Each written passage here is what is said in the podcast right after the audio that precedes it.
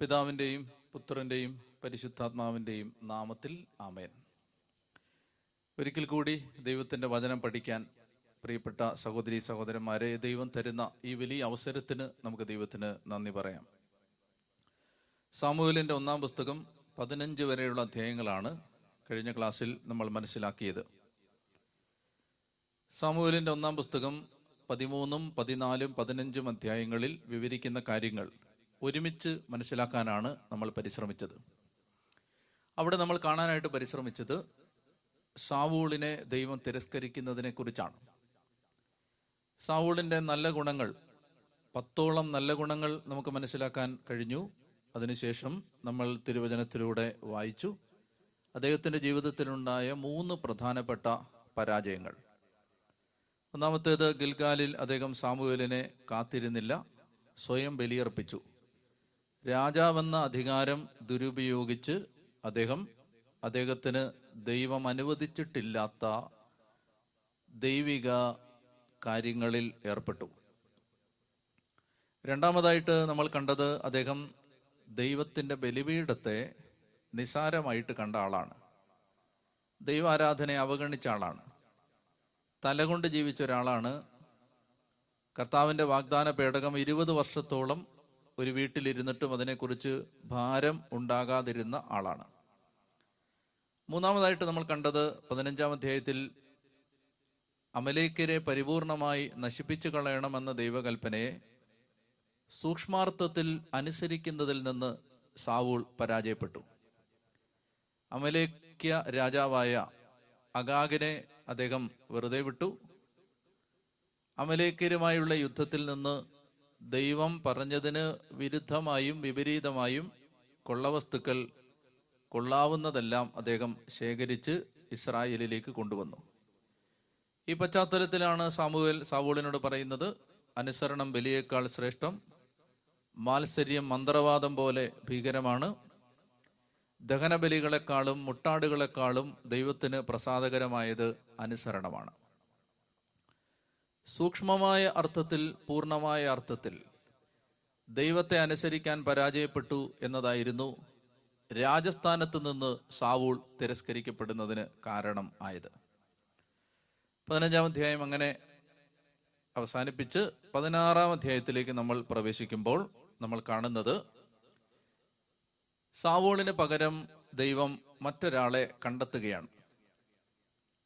ദാവീദാണ് ആ ദൈവത്തിൻ്റെ തെരഞ്ഞെടുപ്പിന് പാത്രമായ മനുഷ്യൻ. അപ്പോൾ ഈ അധ്യായം പഠിക്കുമ്പോൾ ഒന്നാമതായി നമ്മൾ മനസ്സിലാക്കേണ്ടത്, ദൈവത്തിൻ്റെ പദ്ധതികളെ മനുഷ്യന് പരാജയപ്പെടുത്താൻ പറ്റില്ല. ജോബിൻ്റെ പുസ്തകം 42-ാം അധ്യായം 2-ാമത്തെ വാക്യം, കർത്താവേ, അങ്ങേക്കെല്ലാം സാധ്യമാണെന്നും അങ്ങയുടെ യാതൊരു ഉദ്ദേശത്തെയും ആർക്കും തടയാനാവില്ലെന്നും ഞാൻ അറിയുന്നു. ദൈവത്തിൻ്റെ പദ്ധതികളെ മനുഷ്യന് പരാജയപ്പെടുത്താൻ പറ്റില്ല. നീ പിന്മാറിയാൽ നിന്റെ സ്ഥാനത്ത് ദൈവം മറ്റൊരാളെ കണ്ടെത്തും. വെളിപാട് പുസ്തകം 3-ാം അധ്യായം 11-ാമത്തെ തിരുവചനത്തിൽ ശ്രദ്ധേയമായ ഒരു സന്ദേശമുണ്ട്. വെളിപാട് 3:11, ഫിലാദൽഫിയയിലെ സഭയോട് ദൈവത്തിൻ്റെ ദൂതൻ അരുളി ചെയ്യുകയാണ്. ഫിലാദൽഫിയയിലെ സഭയുടെ ദൂതനോട് പരിശുദ്ധാത്മാവ് അരുളി ചെയ്യുകയാണ്. കർത്താവ് ഇങ്ങനെയാണ് പറയുന്നത്, നിന്റെ കിരീടം ആരും കവർന്നെടുക്കാതിരിക്കാൻ സൂക്ഷിച്ചു കൊള്ളണം. നിന്റെ കിരീടം ആരും കവർന്നെടുക്കാൻ പാടില്ല. എന്ന് വെച്ചാൽ, ദൈവം നിന്നെ ഏൽപ്പിച്ചിരിക്കുന്ന ദൗത്യം, ദൈവം നിന്നെ ഏൽപ്പിച്ചിരിക്കുന്ന ഉത്തരവാദിത്വം ഈ ഭൂമിയിൽ നമ്മൾ ജീവിക്കുമ്പോൾ വളരെയധികം പ്രധാനപ്പെട്ടതാണെന്ന് ഓർക്കണം. ഓരോ മനുഷ്യനെയും ദൈവം ഏൽപ്പിച്ചിരിക്കുന്ന ഉത്തരവാദിത്വങ്ങളെ നിസാരമായിട്ട് കാണരുത്. ഈ ലോകത്തിൽ നിനക്ക് പൂർത്തിയാക്കാൻ ഒരു നിയോഗമുണ്ട്. ചെറുതോ വലുതോ ആവട്ടെ. ഒരു ശരീരത്തിലെ അവയവങ്ങളുടെ കാര്യം തിരുവചനം സൂചിപ്പിക്കുന്നത് പോലെ ചിലപ്പോൾ ഒരു നിസാരപ്പെട്ട അവയവം എന്ന് തോന്നുന്ന അവയവമായിരിക്കും ഒരു ശരീരത്തിലെ ഏറ്റവും പ്രധാനപ്പെട്ട ഫങ്ഷൻസ് ചെയ്യുന്നത്. ഒരു ശരീരത്തിലെ ഏറ്റവും നിസാരമെന്നോ നിന്ദ്യമെന്നോ കരുതുന്ന അവയവങ്ങളായിരിക്കും ഒരുപക്ഷെ ആ ശരീരത്തെ പിടിച്ചു നിർത്തുന്നത്. സഭയാകുന്ന ശരീരത്തിലും ഈ ലോകമാകുന്ന ശരീരത്തിലും ഓരോ മനുഷ്യനും ചെയ്യാൻ വ്യത്യസ്തങ്ങളായ വേഷങ്ങൾ ഉണ്ട്. ഓരോ മനുഷ്യനെയും ദൈവം ഭരമേൽപ്പിച്ചിരിക്കുന്ന ദൗത്യമുണ്ട്, നിയോഗമുണ്ട്, ഉത്തരവാദിത്വമുണ്ട്. നമ്മൾ മനസ്സിലാക്കേണ്ടത് ഇത് നമ്മൾ ചെയ്തില്ലെങ്കിൽ അത് ചെയ്യാൻ ദൈവം മറ്റൊരാളെ കണ്ടെത്തും. നമ്മൾ തിരസ്കരിക്കപ്പെടും. എസ്തേറിന്റെ പുസ്തകത്തിലാണ് മനോഹരമായ ഒരു സൂചനയുണ്ട്. മൊർദെഖായി എന്ന എസ്തേറിന്റെ വളർത്തച്ഛൻ യഹൂദർക്ക് ഹാമാനിൽ നിന്ന് ഒരു ഉപദ്രവം ഉണ്ടാകുന്ന സമയത്ത് എസ്തേറിനോട് നീ രാജാവിന്റെ സന്നിധിയിലേക്ക് പോകണമെന്നും യഹൂദർക്കുണ്ടാകാനിടയുള്ള ഈ ഉപദ്രവത്തിൽ നിന്ന് യഹൂദരെ രക്ഷിക്കാൻ രാജാവിനോട് പറയണമെന്നുമൊക്കെ മൊർദെഖായി എന്ന എസ്തേറിന്റെ വളർത്തച്ഛൻ എസ്തേറിനോട് പറയുമ്പോൾ അദ്ദേഹം പറയുന്ന മനോഹരമായ ഒരു വചനമുണ്ട്. എസ്തേറിന്റെ പുസ്തകം 4-ാമത്തെ അധ്യായത്തിൽ 13 മുതലുള്ള വാക്യങ്ങൾ.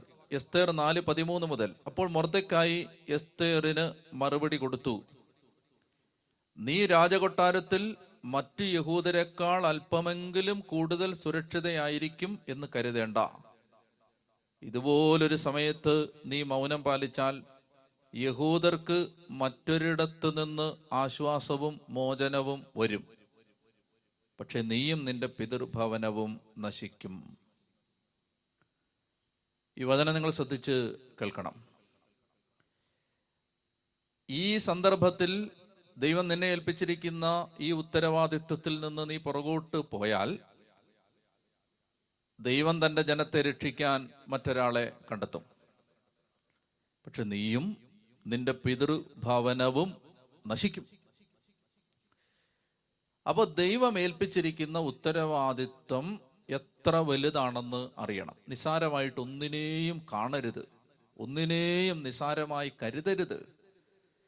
ദൈവം തന്നിരിക്കുന്ന ഉത്തരവാദിത്വം, ഒരു അപ്പന്, അമ്മ, ഒരു മകൻ, അല്ലെങ്കിൽ ഒരു സഹോദരൻ, ഒരു സംവിധാനത്തിൻ്റെ നേതൃത്വം വഹിക്കുന്ന ആള്, സഭയിലെ ഒരു ശുശ്രൂഷ, എന്തുമാവട്ടെ, ദൈവം തന്നെ ഏൽപ്പിച്ചിരിക്കുന്നത് ഒരു ചെറിയ ജോലിയാവട്ടെ വലിയ ജോലിയാവട്ടെ, ഈ ഒരു ദൈവിക നിയോഗത്തിൽ ഒരു മനുഷ്യൻ കാണിക്കുന്ന വിശ്വസ്തതയാണ് അയാളിലൂടെ വലിയ കാര്യങ്ങൾ ചെയ്യാൻ ദൈവത്തെ സഹായിക്കുന്നത്. അപ്പോൾ അതുകൊണ്ട് മനുഷ്യൻ്റെ പരിശ്രമത്തിന് ഈ സന്ദർഭത്തിൽ വിലയുണ്ട്, മനുഷ്യൻ്റെ ദൈവിക പദ്ധതികളോടുള്ള സഹകരണത്തിന് വിലയുണ്ട്. പ്രിയപ്പെട്ടവരെ, അതുകൊണ്ട് അലസത, മടി, പിന്മാറ്റം, പുറകോട്ട് പോകുന്നത് ഒക്കെ ഗൗരവതരമായ തിന്മകളാണ്. മൂലപാപങ്ങളിലൊന്നാണ് അലസത. കർത്താവ് എന്തെങ്കിലും ഒരു പ്രേരണ നിനക്ക് നൽകുന്നുണ്ടെങ്കിൽ അതനുസരിക്കണം.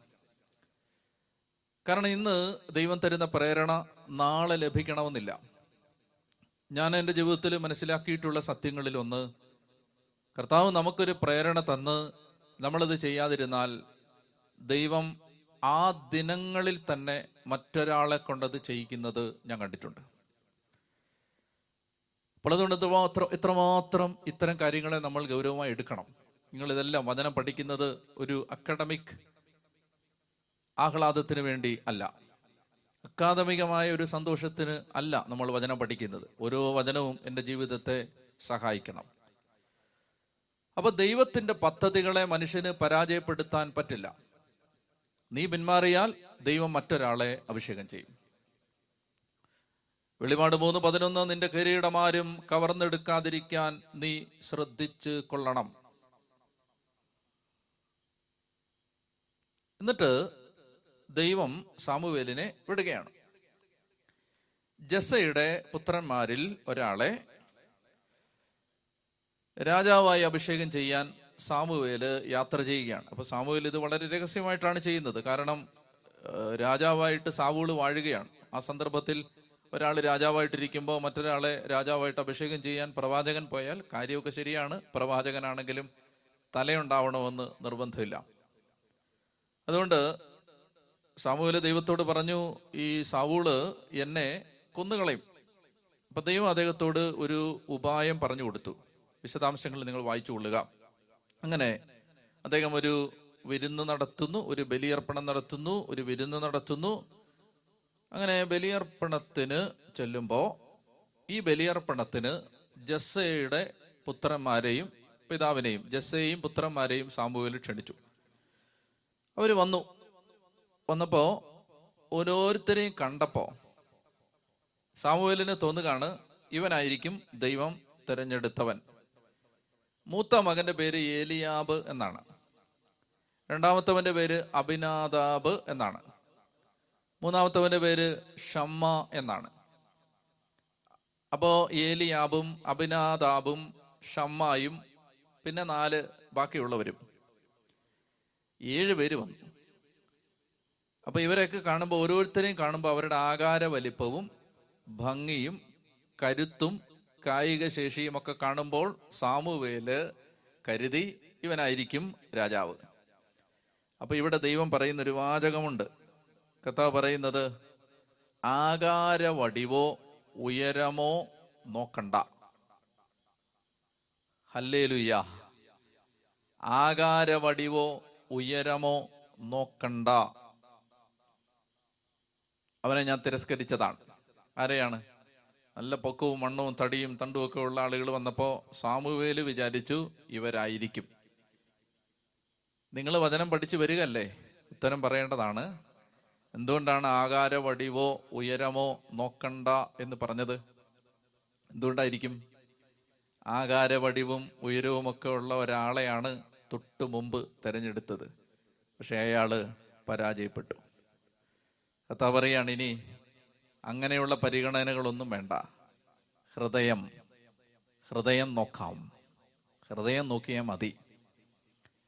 എന്നിട്ട് നമ്മൾ ഒത്തിരി തവണ മുമ്പൊക്കെ ചിന്തിച്ചിട്ടുള്ളൊരു വചനമുണ്ട് ഇവിടെ.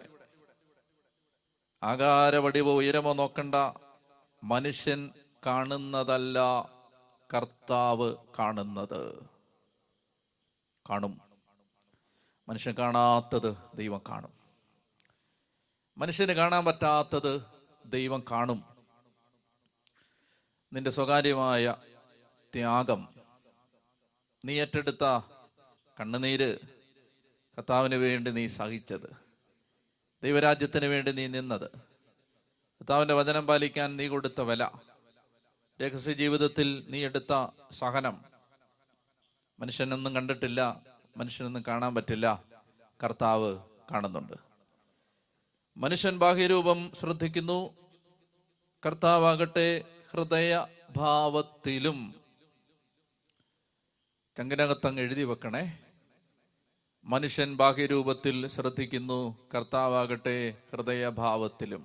ഹൃദയഭാവം ചങ്ക് കാണുന്ന ഒരു ദൈവം ഉണ്ട്, ചങ്കിലെ നേര് കാണുന്ന ഒരു ദൈവം ഉണ്ട്, ചങ്കിലെ വേദന കാണുന്ന ഒരു ദൈവം ഉണ്ട്, ചങ്കിലെ ആത്മാർത്ഥത കാണുന്ന ഒരു ദൈവം ഉണ്ട്. മറന്നുപോകല്ലേ, ഞാൻ ഈ കഷ്ടപ്പെട്ടതൊന്നും ആരും കണ്ടില്ലല്ലോ, എൻ്റെ പരിശ്രമത്തെ ആരും ഗൗരവമായി എടുത്തില്ലല്ലോ, ഞാൻ ഈ ചെയ്തതിനൊന്നും നിങ്ങളൊരു നല്ല വാക്ക് പോലും പറഞ്ഞില്ലല്ലോ എന്നൊക്കെ സാധാരണ മനുഷ്യ ജീവിതത്തിൽ ആകുലപ്പെടുന്ന നേരത്ത് ഇങ്ങനെ ഓർക്കണം, നിന്റെ അലച്ചിലുകൾ ഞാൻ എണ്ണിയിട്ടുണ്ട്, നിന്റെ കണ്ണീർ കണങ്ങൾ ഞാൻ കുപ്പിയിൽ ശേഖരിച്ചിട്ടുണ്ട്. തൻ്റെ മുമ്പിൽ നിഷ്കളങ്കതയോടെ വർത്തിക്കുന്നവർക്ക് വേണ്ടി തൻ്റെ ശക്തി പ്രകടിപ്പിക്കാൻ കർത്താവിൻ്റെ കണ്ണുകൾ ഭൂമിയിലുടനീളം പായുകയാണ്. വെളിപാട് പുസ്തകത്തിൽ പരിശുദ്ധാത്മാവിനെ കുറിച്ച് വിവരിക്കുമ്പോൾ, ദൈവത്തെക്കുറിച്ച് വിവരിക്കുമ്പോൾ അനേകം കണ്ണുകളുള്ള ഒരാളായിട്ടാണ്, 4 വശത്തേക്കും തിരിയുന്ന കണ്ണുകളുള്ള ഒരാൾ. പ്രഭാഷകന്റെ പുസ്തകം പറയും, 1000 സൂര്യനേക്കാൾ തേജസ്സുള്ളതാണ് അവൻ്റെ കണ്ണുകൾ. കൺമുമ്പിൽ നിൽക്കുന്ന ആളുകളെ പോലും നമുക്ക് പലപ്പോഴും കാണാൻ പറ്റുന്നില്ല. പലരും പണങ്ങിയിട്ടുമുണ്ട്, കണ്ടിട്ട് മൈൻഡ് ചെയ്തില്ലല്ലോ എന്ന് പറഞ്ഞിട്ട്. കണ്ടില്ല സാറേ, കണ്ടില്ല. തൊട്ട് മുമ്പിൽ വന്നു നിന്നിട്ട് പോലും നമ്മൾ കണ്ടില്ല. എന്നാൽ വിദൂരങ്ങളിലിരുന്ന് നിന്നെ കാണുന്ന ഒരു ദൈവം ഉണ്ട്, നിന്റെ കണ്ണുനീര് കാണുന്നൊരു ദൈവമുണ്ട്. അതുകൊണ്ടൊന്നും ആരും കാണുന്നില്ലല്ലോ എന്ന് ഇനി പറയല്ലോ, എല്ലാം കാണുന്നുണ്ടെന്നേ. എല്ലാറ്റിനും ഒരു കണക്കുണ്ട്, എല്ലാം അവൻ്റെ ഗ്രന്ഥത്തിൽ ഉണ്ട്. ഒന്നും അവൻ മറന്നിട്ടില്ല. ജീവിതത്തിൽ എന്തെങ്കിലും ഒരിക്കൽ അർഹിക്കാത്തൊരു സ്നേഹമോ പരിഗണനയോ നിന്റെ ജീവിതത്തിലേക്ക് ദൈവം തരുമ്പോൾ ഓർക്കണം, എന്നോ ഒഴുക്കിയ കണ്ണുനീര് അവൻ കണ്ടതിൻ്റെ പ്രതിഫലമാണ് ഈ വന്നുകൊണ്ടിരിക്കുന്നത്. ആരും അറിയാതെ സഹിച്ചതിനെല്ലാം ഒരു പ്രതിഫലമുണ്ട്. അതുകൊണ്ട് പരാതി പറഞ്ഞ് നടക്കാതിരിക്കാൻ പരമാവധി പരിശ്രമിക്കണം. മനുഷ്യനെ കൊണ്ട് ഒത്തിരി നിർബന്ധിച്ച് സ്നേഹിപ്പിക്കാതിരിക്കാൻ ശ്രദ്ധിക്കണം. മനുഷ്യൻ എന്തെങ്കിലും തന്നാൽ പിന്നെ ദൈവത്തിന് തരാൻ പറ്റില്ല. അതുകൊണ്ടാണ് ഈശോ പറഞ്ഞത്, നിങ്ങൾ ആർക്കെങ്കിലും വല്ലതും കൊടുത്താൽ ആരോടും പറയല്ലേ എന്ന് പറഞ്ഞത്. അതുകൊണ്ടാണ് ആരോടും പറയരുത്. നിന്റെ വലത് കൈ ചെയ്യുന്നത് ഇടത്ത് കൈ അറിയല്ലേ. എന്താ കാര്യം?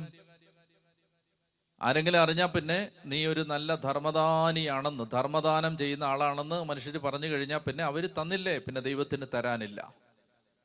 രഹസ്യങ്ങൾ അറിയുന്ന നിന്റെ പിതാവ് പ്രതിഫലം തരണമെങ്കിൽ പിതാവ് മാത്രമേ അറിയാവൂ. അതുകൊണ്ട് ഉപവസിച്ചതിനെ കുറിച്ച് പറഞ്ഞു കിടക്കരുത്. പ്രാർത്ഥിച്ചത് ആരെയും കാണിക്കാൻ വേണ്ടി പ്രാർത്ഥിക്കരുത്. ധർമ്മദാനം ചെയ്തത് ആരെയും കാണിക്കാൻ വേണ്ടി ധർമ്മദാനം ചെയ്യരുത്. ഇങ്ങനെയൊക്കെ എന്തിനാ കർത്താവ് പറഞ്ഞത്? എല്ലാത്തിനും ഈ രഹസ്യത്തിൽ ചെയ്യുമ്പോൾ രഹസ്യത്തിലെല്ലാം കാണുന്ന ഒരാളുണ്ട്, എല്ലാം രഹസ്യത്തിൽ കാണുന്ന ഒരു ദൈവമുണ്ട്. ആ ദൈവം, എൻ്റെ പ്രിയപ്പെട്ട മകനെ മകളെ, ആ ദൈവം പ്രതിഫലം തരും. മനുഷ്യൻ ബാഹ്യരൂപത്തിൽ ശ്രദ്ധിക്കുന്നു, ദൈവമാകട്ടെ ആന്തരിക ഭാവത്തിൽ, ഹൃദയഭാവത്തിൽ. മറന്നു പോകരുത്. അങ്ങനെ ആകാരമോ ഉയരമോ നോക്കണ്ട.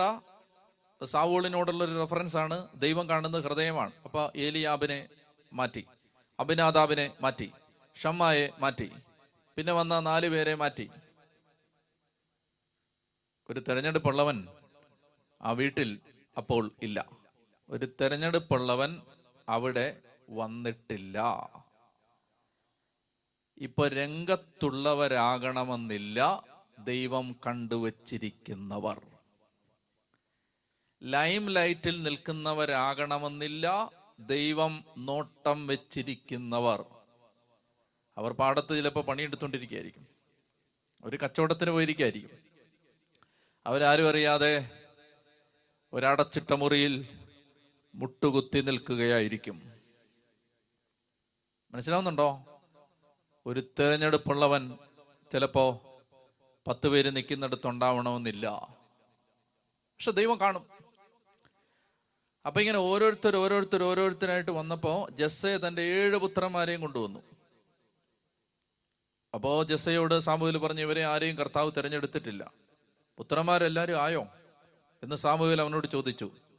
അപ്പോൾ വലിയ താല്പര്യമില്ലാതെ അപ്പൻ ഒരു മറുപടി പറഞ്ഞു, ഇനി ഒരുത്തനുണ്ട്, അവന് ഇളയവനാണ്, ആടുകളെ മേയ്ക്കാൻ പോയിരിക്കുകയാണ്. സാമുവേൽ പറഞ്ഞു, അവനെ ആളയച്ച് വരുത്തുക, അവനെ വിളിച്ചോണ്ട് വാ, നീ നിസാരനായിട്ട് തള്ളിക്കളഞ്ഞ ഒരുത്തൻ, നിന്റെ വീട്ടുകാർ തള്ളിക്കളഞ്ഞ ഒരുത്തൻ. ഈ തിരഞ്ഞെടുപ്പ് വരുന്നത് പലപ്പോഴും അവരുടെ മേളിലാണ്.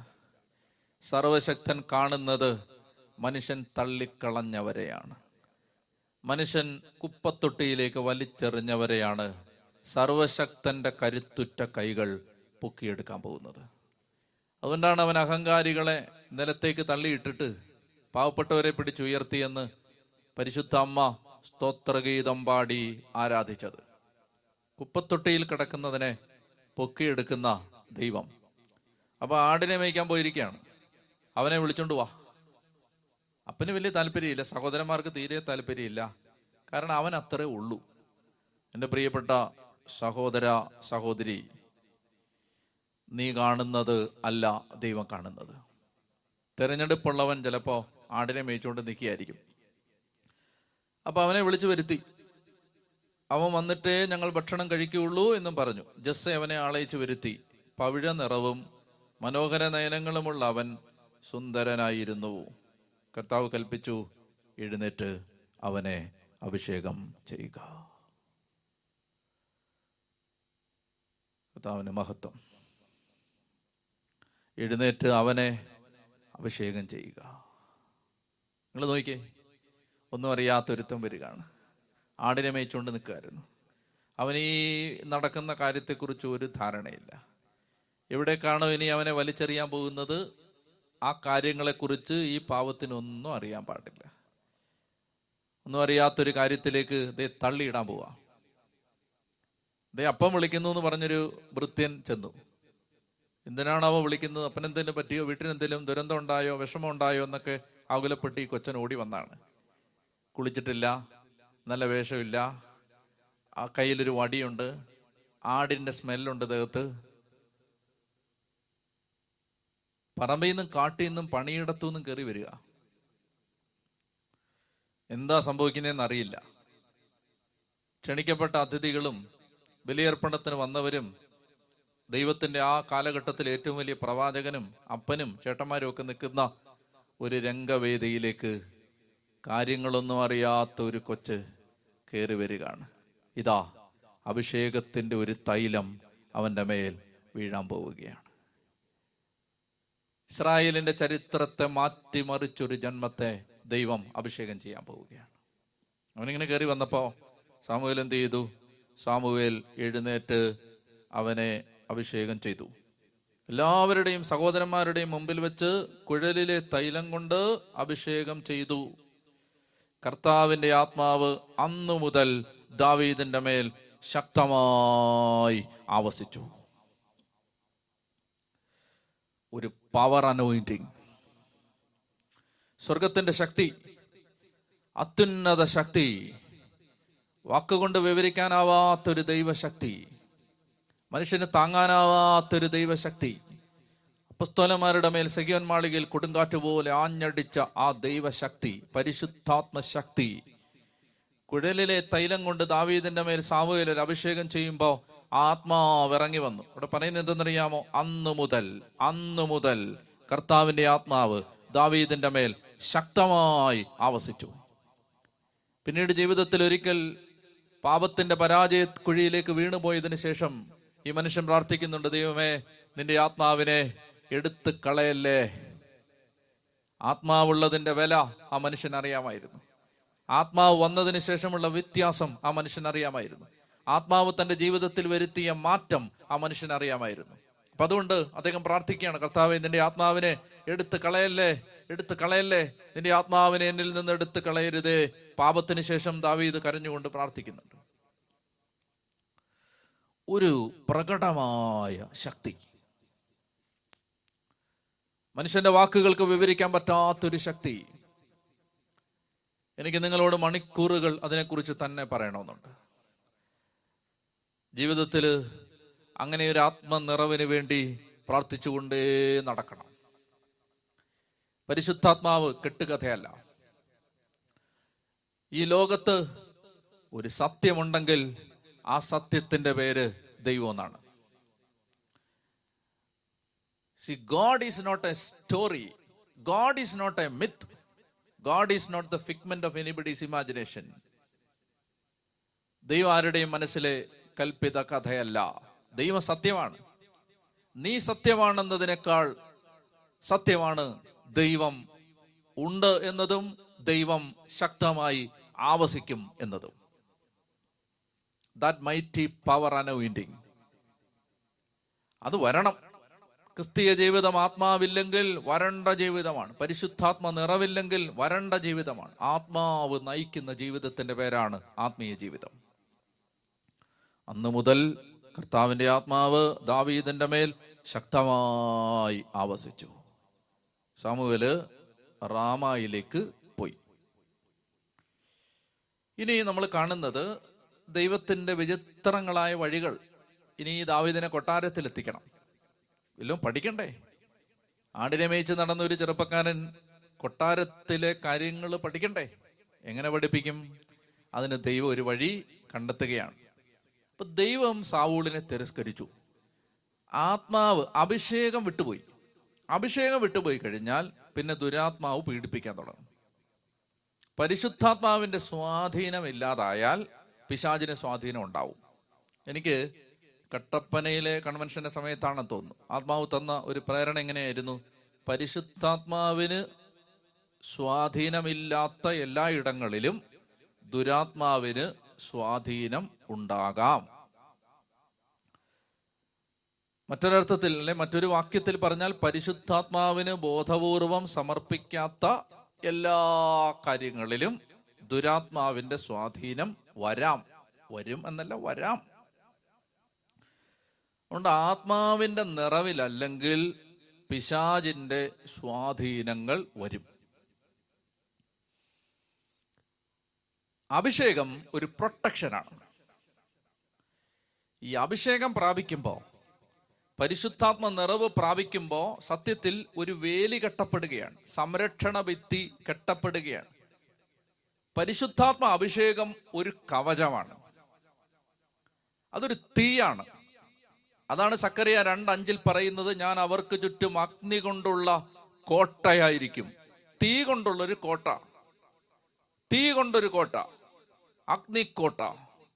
അഗ്നിക്കോട്ട നിന്റെ വീടിന് ചുറ്റും കെട്ടപ്പെടണം, നിന്റെ മക്കൾക്ക് ചുറ്റും കെട്ടപ്പെടണം, നിന്റെ പൗരോഹിത്യ ജീവിതത്തിന് ചുറ്റും കെട്ടപ്പെടണം, കോൺവെന്റുകൾക്ക് ചുറ്റും കെട്ടപ്പെടണം, മെത്രാൻ മന്ദിരങ്ങൾക്ക് ചുറ്റും കെട്ടപ്പെടണം, തിരുസഭയിലെ സകല ശുശ്രൂഷകൾക്ക്, നമ്മുടെ ആശുപത്രികൾക്ക് ചുറ്റും, അഗതി മന്ദിരങ്ങൾക്ക് ചുറ്റും, ദേവാലയങ്ങൾക്ക് ചുറ്റും, നമ്മുടെ എല്ലാ ശുശ്രൂഷാ വേദികൾക്ക് ചുറ്റും, അഭിഷിക്തർക്ക് ചുറ്റും, ദൈവജനത്തിന് ചുറ്റും, കുടുംബങ്ങൾക്ക് ചുറ്റും തീ കൊണ്ടുള്ള ഒരു കോട്ട, അഗ്നിക്കോട്ട, അത് കെട്ടപ്പെടണം.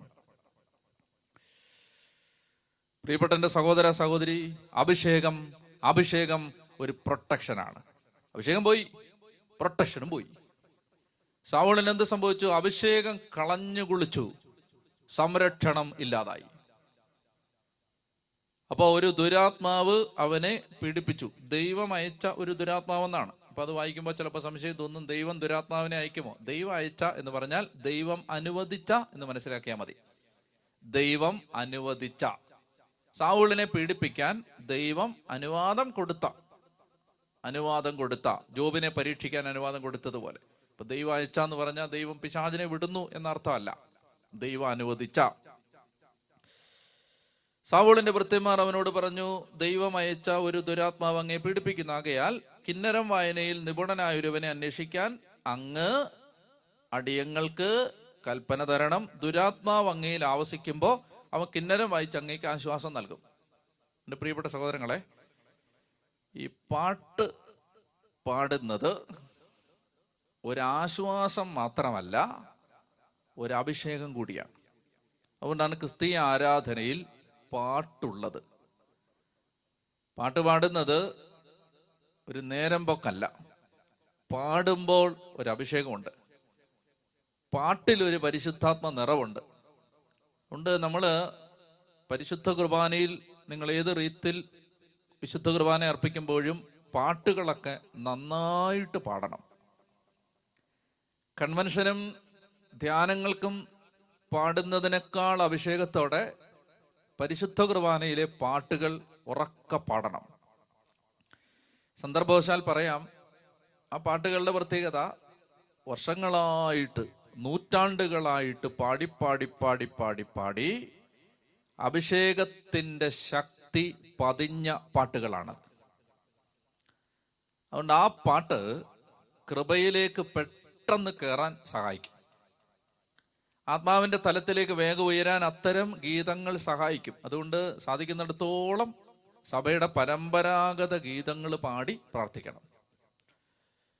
അങ്ങനെ പാടി പ്രാർത്ഥിക്കുന്ന സമയത്ത് 1-ാം നൂറ്റാണ്ടിൽ ആ പാട്ട് പാടിയവർ സ്വർഗത്തിലിരുന്ന ആ പാട്ടിനോടൊപ്പം ചേരും. 2-ാം നൂറ്റാണ്ടിലും 5-ാം നൂറ്റാണ്ടിലും 10-ാം നൂറ്റാണ്ടിലും 15-ാം നൂറ്റാണ്ടിലും 19-ാം നൂറ്റാണ്ടിലും ആ പാട്ട് പാടി പ്രാർത്ഥിച്ച ദൈവജനമുണ്ട്. അവർ സ്വർഗത്തിലുണ്ട്. ആ സ്വർഗത്തിലെ സംഘം ഭൂമിയിലെ സംഘത്തോട് ചേർന്ന് ആരാധന നടത്തും. അതാണ് ആരാധനാക്രമത്തിലെ പാട്ടുകളുടെ പ്രത്യേകത. സ്തോത്രം. പ്രിയപ്പെട്ടവരെ, ഈ സമയത്ത് ശ്രദ്ധിക്കേണ്ടത്, പാട്ട് പാടുമ്പോൾ പിശാച് വിട്ടുപോകും എന്നുള്ളത് കൊണ്ട് കിന്നരം വായിച്ച് പാട്ടുപാടി നിന്നെ ആശ്വസിപ്പിക്കാൻ ഒരു കൊച്ചനെ, ആരെങ്കിലും ഒരുത്തനെ, സംഗീത നൈപുണ്യമുള്ള ഒരാളെ വിളിക്കട്ടെ. അവർ ചോദിക്കുകയാണ്, ബേത്ലഹേംകാരനായ ജസ്സയുടെ ഒരു മകനെ ഞാൻ കണ്ടിട്ടുണ്ട് എന്ന് ബൃത്യരിൽ ഒരുവൻ പറഞ്ഞു. അവൻ കിന്നരം വായനയിൽ നിപുണനും പരാക്രമിയായ യോദ്ധാവും വാക്ചാതുര്യമുള്ളവനും കോമളനുമാണ്, കർത്താവ് അവൻ്റെ കൂടെയുണ്ട്. അങ്ങനെ സാവൂള് അവനെ വിളിച്ചു വരുത്തുകയാണ്. അപ്പൻ മകനെ സാവൂളിനുള്ള സമ്മാനങ്ങളും ഒക്കെ ആയിട്ട് വിട്ടു. അങ്ങനെ സാവൂള് ക്ഷണിച്ച പ്രകാരം ദാവീദ് കൊട്ടാരത്തിൽ എത്തി. കൊട്ടാരത്തിൽ എത്തിക്കാനുള്ള ദൈവത്തിന്റെ വഴിയാണിത്. ദാവീദ് സാവൂളിന്റെ അടുത്തെത്തി സേവനം ആരംഭിച്ചു. സാവൂളിന് അവനെ വളരെയധികം ഇഷ്ടപ്പെട്ടു. അവനിവിടെ നിൽക്കട്ടെ എന്ന് അറിയിച്ചു. ദൈവമയച്ച ദുരാത്മാവ് സാവൂളിൽ പ്രവേശിക്കുമ്പോഴൊക്കെ ദാവീദ് കിന്നരം വായിക്കും. അപ്പോൾ അവൻ ആശ്വാസവും സൗഖ്യവും ലഭിക്കും. ദുരാത്മാവ് അവനെ വിട്ടുമാറുകയും ചെയ്തിരുന്നു. അങ്ങനെ കൊട്ടാരത്തിലേക്ക് എത്തി. എന്തൊക്കെയാണ് ജോലി? കിന്നരം വായന. പിന്നെ ഒരു ജോലിയും കൂടെ 16-ാം അധ്യായത്തിൽ ശ്രദ്ധിച്ച് വായിച്ചാൽ മതി. സാവോളിന്റെ ആയുധവാഹകനായി തീർന്നു. എല്ലാ കാര്യത്തിലും ദൈവം പരിചയപ്പെടുത്തുകയാണ്, നാളെ ഒരു കാര്യത്തിന് വേണ്ടി ഒരുക്കുകയാണ്.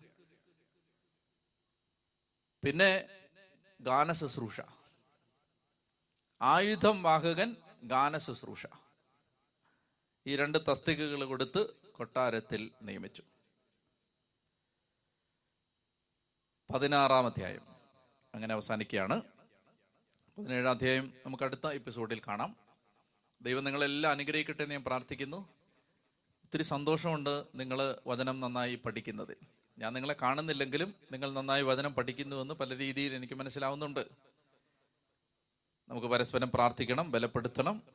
നമുക്ക് നന്നായിട്ട് വേഗം വചനം പഠിച്ച് മുന്നോട്ട് പോകണം. കർത്താവ് എല്ലാ മക്കളെ അനുഗ്രഹിക്കും. നിങ്ങളുടെ കുടുംബത്തിൽ കർത്താവിൻ്റെ ഇടപെടൽ ഉണ്ടാവട്ടെ എന്ന് പ്രാർത്ഥിക്കുന്നു. നിങ്ങളുടെ കണ്ണുനീരിൽ ദൈവം ഇടപെടട്ടെ, നിങ്ങളുടെ തടസ്സങ്ങൾ മാറട്ടെ. ഈ വചനം കർത്താവ് നിങ്ങൾക്ക് സൗഖ്യവും വിടുതലും സമാധാനവും തരാൻ ഒരഭിഷേകമാക്കി മാറ്റട്ടെ. പിതാവിൻ്റെയും പുത്രൻ്റെയും പരിശുദ്ധാത്മാവിൻ്റെയും നാമത്തിൽ ആമേൻ.